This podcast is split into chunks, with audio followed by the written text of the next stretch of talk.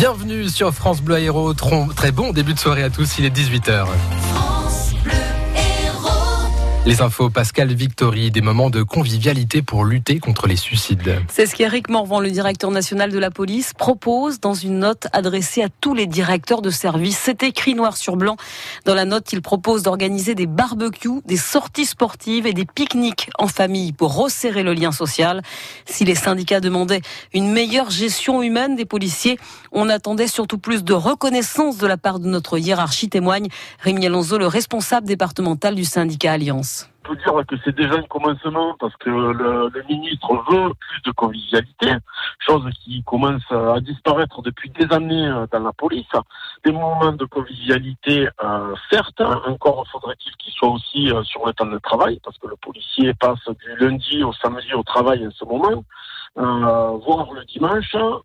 Certains sont soumis à des rythmes de travail qui leur empêchent toute vie familiale. Donc oui, les moments de convivialité sont quelque chose de bien, mais encore faut-il ne pas s'arrêter là.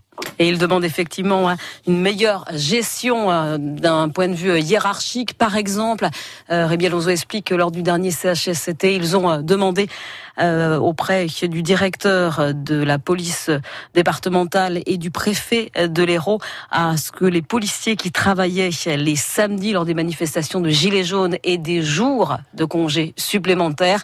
Et Rémi Alonso qui ajoute, autant dire que il aurait été quand même préférable que ce soit les hiérarchies qui y pensent d'elles-mêmes. De son côté, unité SGP Police demande un renforcement des moyens de prévention. Il n'y a qu'un seul médecin de prévention dans l'Hérault pour 1500 policiers. On rappelle que 31 policiers se sont suicidés depuis le début de l'année, dont cette policière à Montpellier dans son bureau avec son arme de service. Le directeur de cabinet du préfet de l'Hérault, victime d'une chute accidentelle. Mamadou Diara, qui a fait une chute de plusieurs mètres ce jeudi dans l'enceinte de la préfecture au niveau de son logement de fonction, même si on ignore les conditions précises de cet accident. Le directeur de cabinet du préfet qui a été admis à l'hôpital, il souffrirait de blessures au niveau des jambes. Un dramatique accident ce matin à Gersheim, au sud de Strasbourg. C'est une embarcation gonflable qui a chaviré sur le Rhin. Il y avait 4 personnes à bord. 3 personnes sont mortes. Un adulte de 29 ans, une fillette de 6 ans, une autre fillette de 4 ans est portée disparue et une des personnes qui se sont mises à l'eau pour tenter de porter secours à cette famille est morte d'un arrêt cardiaque. Le nouveau pont Sadi Carnot, le pont près de la gare de Sète, transporté sur une barge ce matin, il est arrivé à Bonport. Imaginez cette barge de 24 mètres de large, 16 mètres de long qui a traversé Sète par le canot. Le pont est maintenant amarré sur place et il sera installé le 4 juin. Dans l'affaire du colis piégé à Lyon, le principal suspect reconnaît avoir prêté allégeance à l'État islamique. Cet homme a bien consulté à plusieurs reprises des sites proches de la mouvance djihadiste. Ce suspect âgé de 24 ans avait déjà reconnu mercredi avoir confectionné et déposé le colis piégé. Il affirme avoir agi seul. Les gardes à vue de ses parents ont d'ailleurs été levés.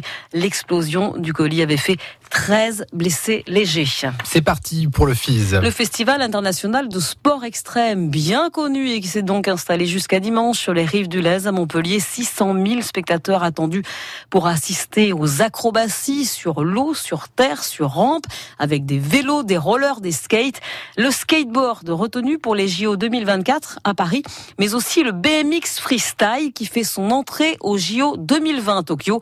Anthony Jeanjean est un des meilleurs Français de la discipline. Il est né à Béziers et forcément heureux que son sport soit mis sur le devant de la scène. C'est vrai que le BMX, c'est pas un sport comme par exemple le football, ou c'est pas un sport qui est autant médiatisé, autant connu. Les toutes premières années, quand j'ai commencé le BMX, il y a maintenant 10 ans, c'est vrai que c'était totalement différent. Tout le monde faisait du BMX pour s'amuser, mais sans vraiment penser au côté athlète, ou au côté fédération, au côté vraiment sportif, Coupe du Monde, avec des réels enjeux derrière. Encore moins Jeux Olympiques, parce que le BMX n'était vraiment pas une discipline, entre guillemets, prise au sérieux. Maintenant, c'est en train de se structurer, et les Jeux Olympiques, c'est vraiment la compétition historique, et qui fait que le BMX va vraiment prendre une autre dimension, et je pense, à mon sens, c'est une bonne chose. Le FIS, tout ce week-end de l'Ascension, donc jusqu'à dimanche soir sur les bords du Lèze.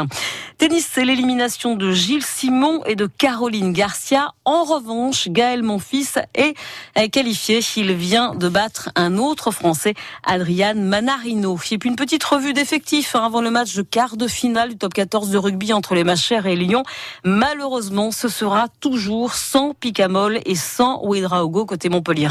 Match à vivre sur France Bleu Hérault, ce sera samedi à partir de 16h.